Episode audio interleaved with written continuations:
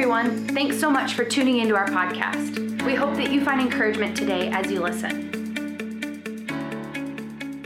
This morning, uh, I would like for us to go to Bethlehem to search for Jesus, but I guess after seeing that amazing video there in the first week of Advent, which is if we had an Advent wreath, we would be lighting the candle of hope. Um, I think we can go to Bethlehem this morning to, uh, uh, to discover hope. And uh, now, this isn't going to be your typical Bethlehem message. Uh, I'm going to I'm I'm gonna do something a little bit different with it. So you're going to have to hang close with me and we'll go look at some scriptures. But um, just, just by way of introduction, if you were to go to Israel today, there's still a Bethlehem and there's a Jerusalem, just like there was 2,000 years ago. In fact, Bethlehem's about five miles south, almost directly south of, of Jerusalem. And, uh, and, and the, one of the world's very oldest churches is in Bethlehem because Constantine's mother went there and tried to look for the place of Jesus' birth and found a cave and built a church over it. So you can still go to that location today. It was burned down, I think, by the Samaritans in AD 500, and then they rebuilt it. And you know, you have all that went on there in the Holy Land, and you know the uh, the Crusades, etc. But anyway, it's still there, and they've it, it's in existence. And uh, Debbie and I are traveling to Israel this spring for the first time. We're going to go on a trip uh, with, uh, with some pastors and friends, and uh, I think about 60 or 80 of us will be attending, and we're going to spend, from what I understand, a couple days in Bethlehem. And uh, going to hang out with uh, um, Christians uh, there, Arab Christians, and there's a Bible college in, in Bethlehem. And uh, Christians are a very vast major, a minority these days, but we're going to have a good time, and I will take pictures and bring them back for next Christmas, okay?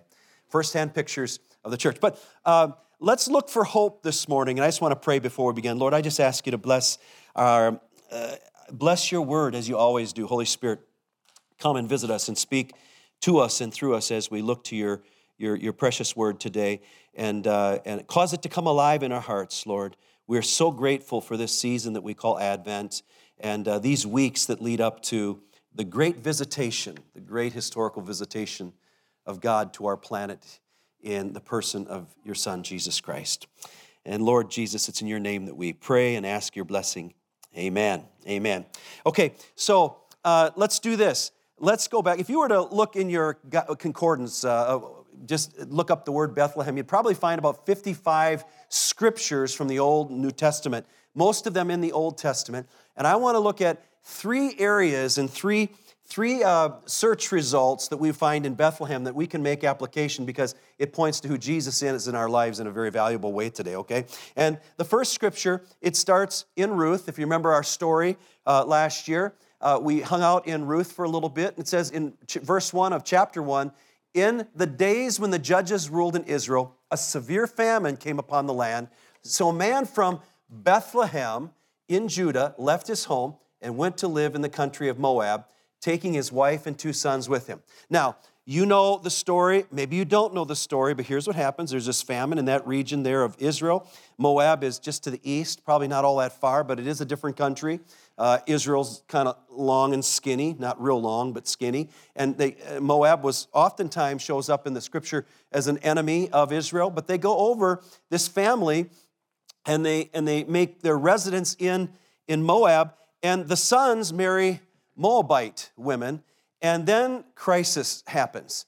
The father and the two sons perish. They, they die. Really kind of a sad story. So now Naomi, the uh, mother of the two sons, and obviously the, the wife of the husband, uh, they, uh, she's there with two widowed uh, daughter-in-laws. So three widows.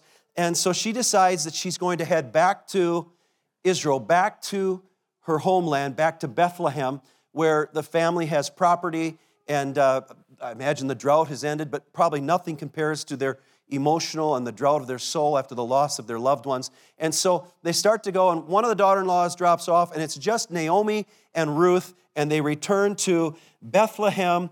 And, um, and here's what we see in, in chapter 2, verse 1. Now there was a wealthy and influential man in Bethlehem named Boaz, who was a relative of Naomi's husband, and her husband is Elimelech Uh, and, uh, or, and, and again, he's passed. So here's a, a relative. I don't know how distant, but he, he is a relative. And, uh, and, and Boaz of Bethlehem is wealthy and he's honorable. And uh, he's, he's, he's of the tribe of Judah. And he, he's a relative again of, of Naomi's husband. He was kin, okay? And an Israelite could sell in that time, and you can see in the Old Testament and the Levitical law, if you came upon hard times, and by the way, Naomi and Ruth are not going back to good times, they are going back to probably abject poverty. They're going back to very difficult situations. They've, they've lost their husbands, and, and they're going back probably just, they don't even know how they're going to survive. And in that time, in the Old Testament law, you could sell yourself as an indentured servant, you could sell your land, you could sell your family even to try to uh, work your way out of or survive. I think Ruth and Naomi were in survival mode at this time. It was that bad, all right?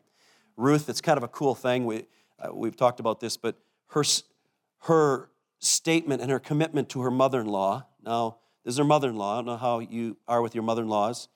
Uh, my mother in law is wonderful. I'm sorry if yours isn't, but sometimes we don't always get along with our mother in laws.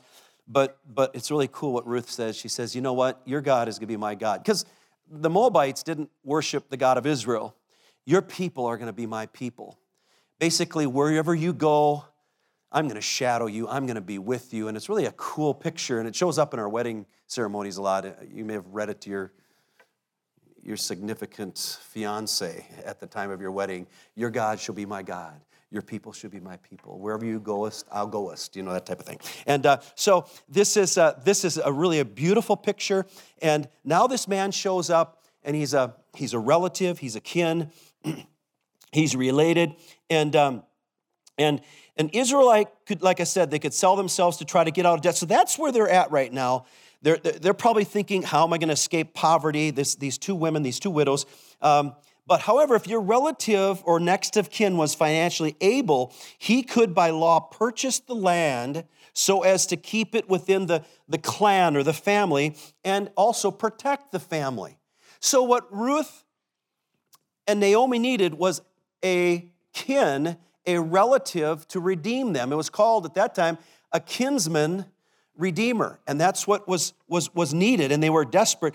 And, uh, and if you read through Ruth, it's not that long of a, a book. It's a beautiful story. I mean, it, you know, if, if Hallmark was smart, they would, they would just turn into a Christmas special because it's really loaded with a beautiful, beautiful things and, and, and, and, and wonderful uh, um, uh, romance potentially, as well as, uh, as uh, just, uh, uh, just, I don't know, just chivalry and, and kindness and generosity. So um, uh, Boaz of Bethlehem became this kinsman redeemer.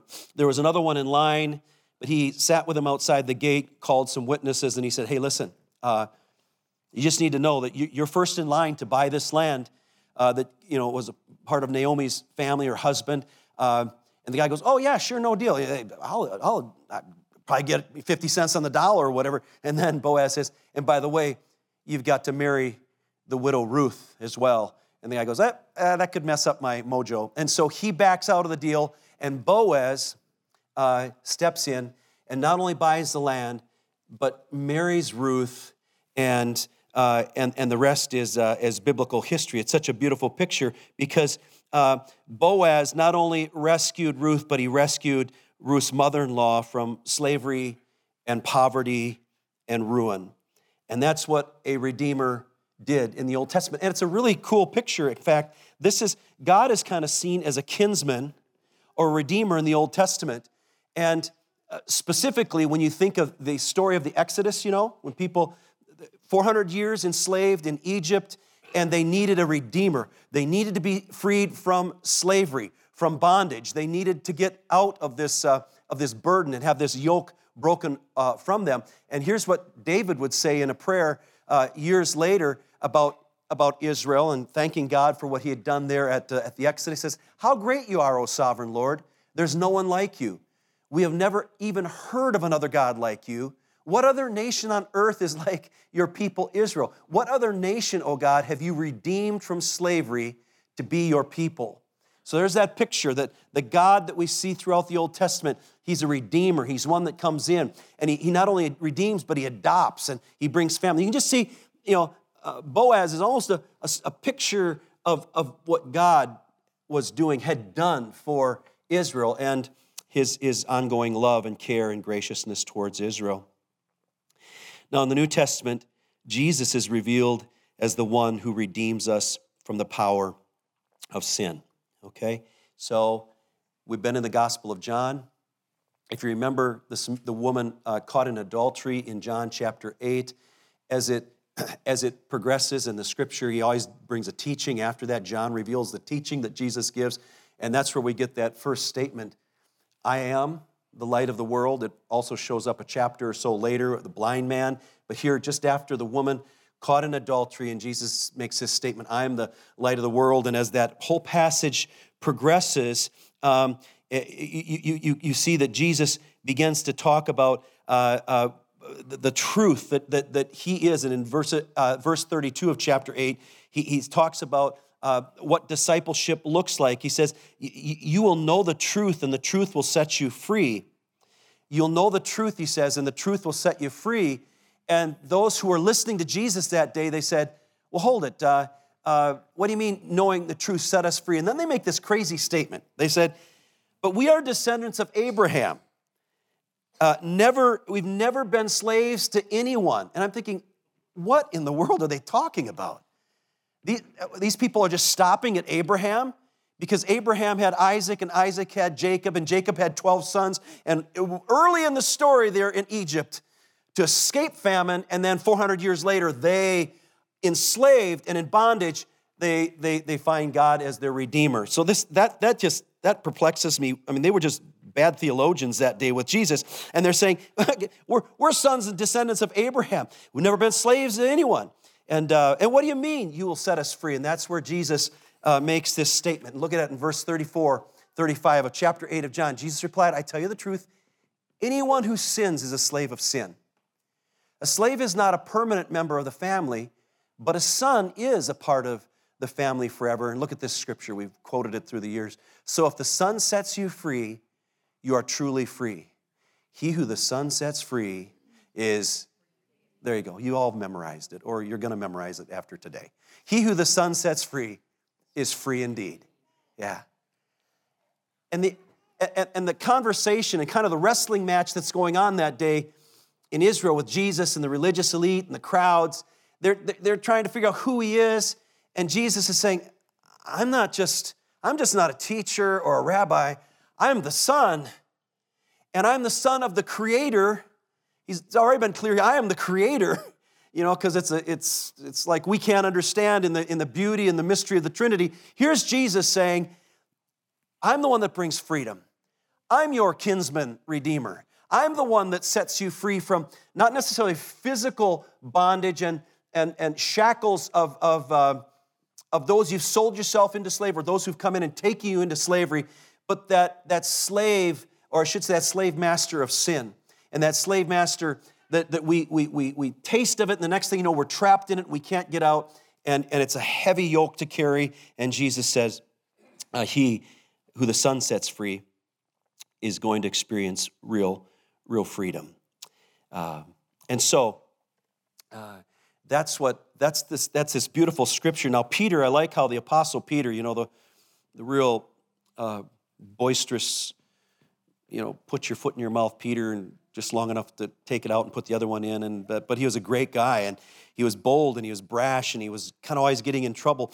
But once, once he got through his, his, uh, his spiritual adolescence and he began to grow in, he became a great leader in the first church. And he wrote these couple of these letters, um, uh, first and second Peter. And, and look, what, look what it says in First Peter chapter 1. For you know that God paid a ransom to save you from the empty life you inherited from your ancestors. You know what? We've all inherited through sin. Now, I'm not blaming, I'm not, this isn't coming down on our uncles and aunts. Some of you came to Christ because your parents encountered Christ in the gospel. What Peter's saying is, you know, he's writing to probably a Jewish audience and he's saying, we, we just been caught in this cycle of sin and bondage, all right? And, and it, it, it was not paid with mere gold or silver, this, this, this ransom, all right, uh, which, which loses its value.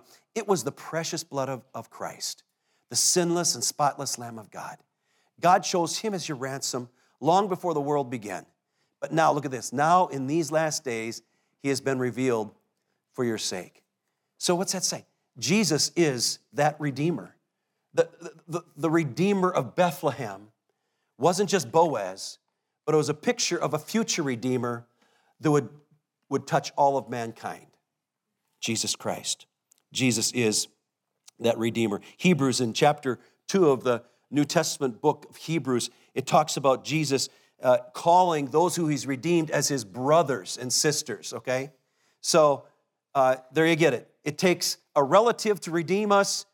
It's clear through the cross that if you've if, if you've submitted to Jesus and his lordship, if you're following him, you've been brought into his family. He calls you brother, he calls you sister. And when he's got the authority, and he does, to bring redemption, he can do so. He is, he is our Redeemer. Okay, so let's just keep moving along here uh, as, as we continue to hang out in Bethlehem this morning. Uh, fast forward a couple of generations. Ruth encounters this wonderful man, Boaz, wealthy, buys up the land, marries him, and she's able to bear children.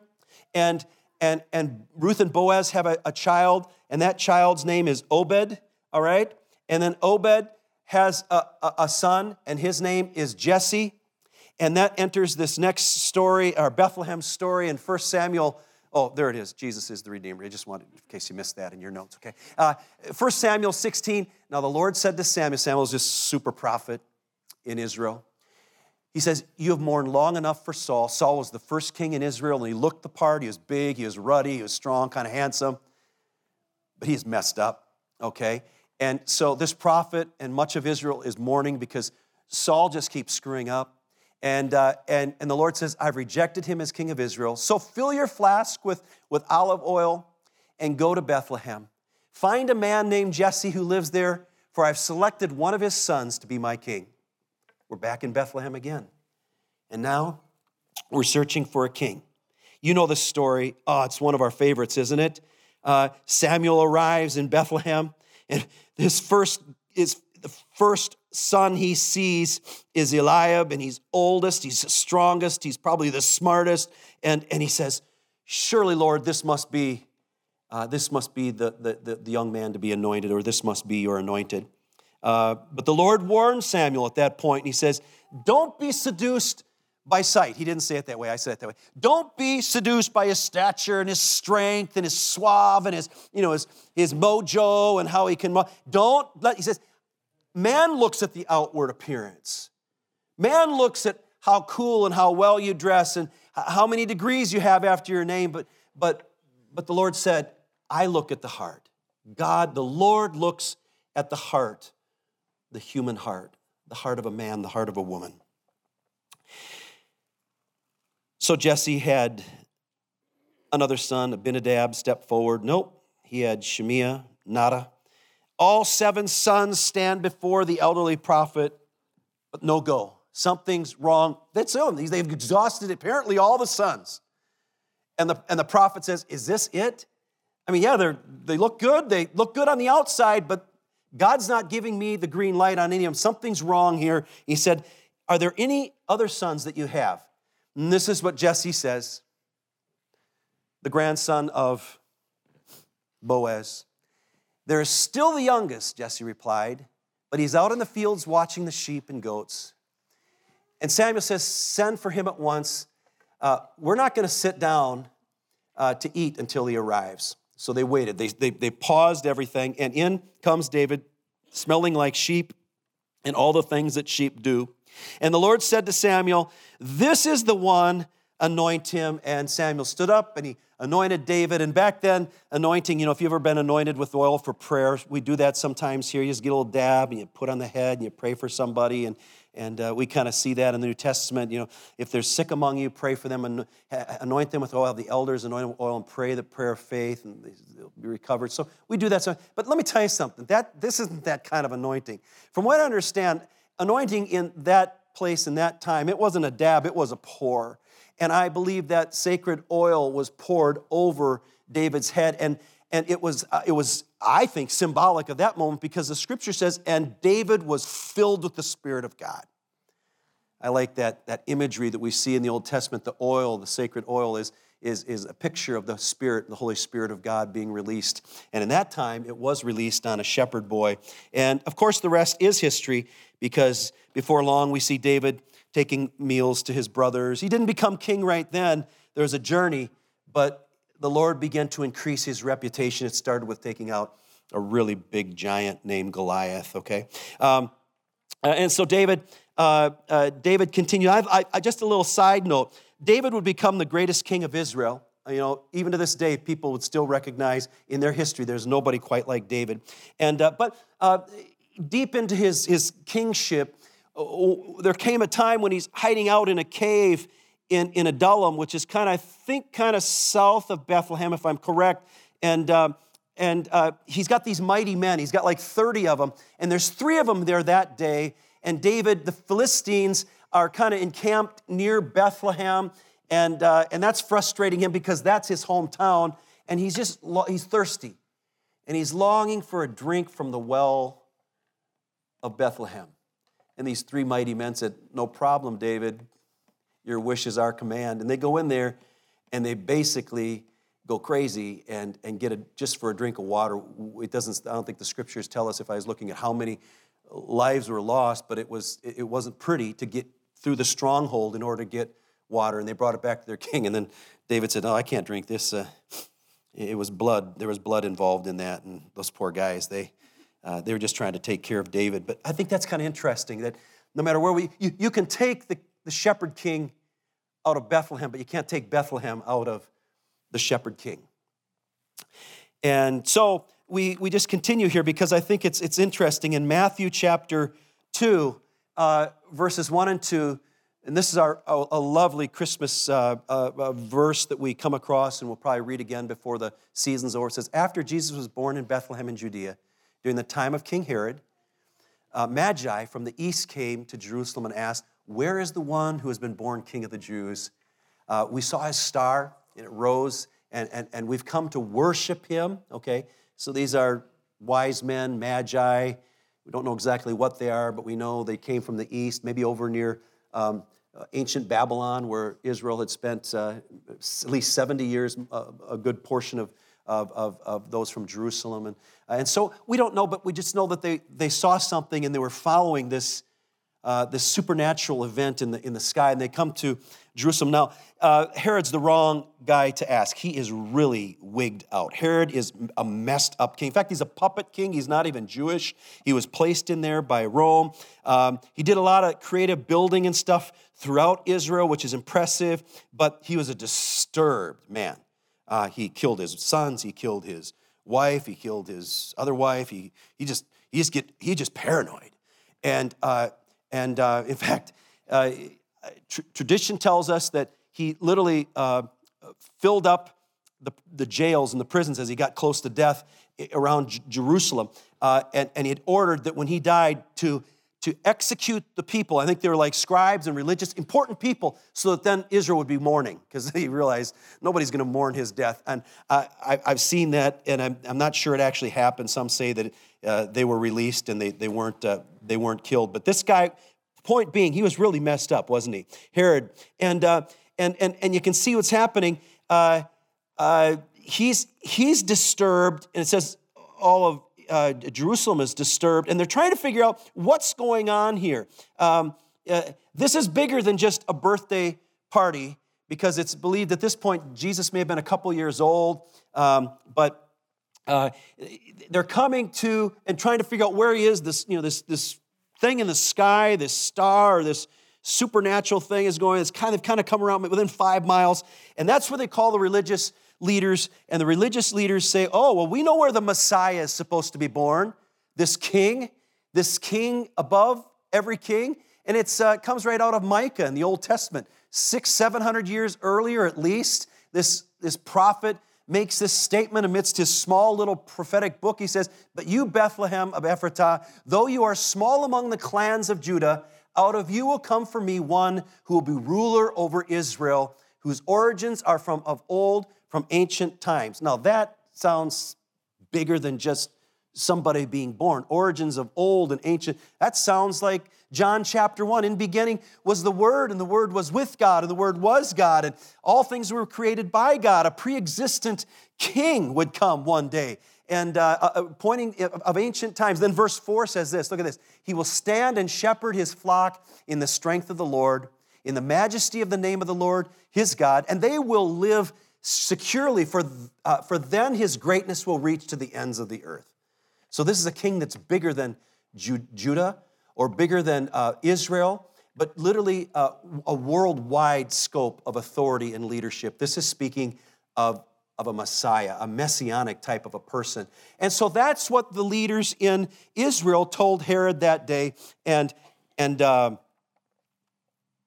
and so uh, they went down to Bethlehem and uh, we won't tell you the rest of the story. We'll save that for another week, okay? Because uh, we don't want to give too much of Christmas away. It's only the first week of Advent, okay? Uh, but according to the prophet, he was to be born in, in, uh, in Bethlehem. Uh, I kind of like that. It's, I saw that here.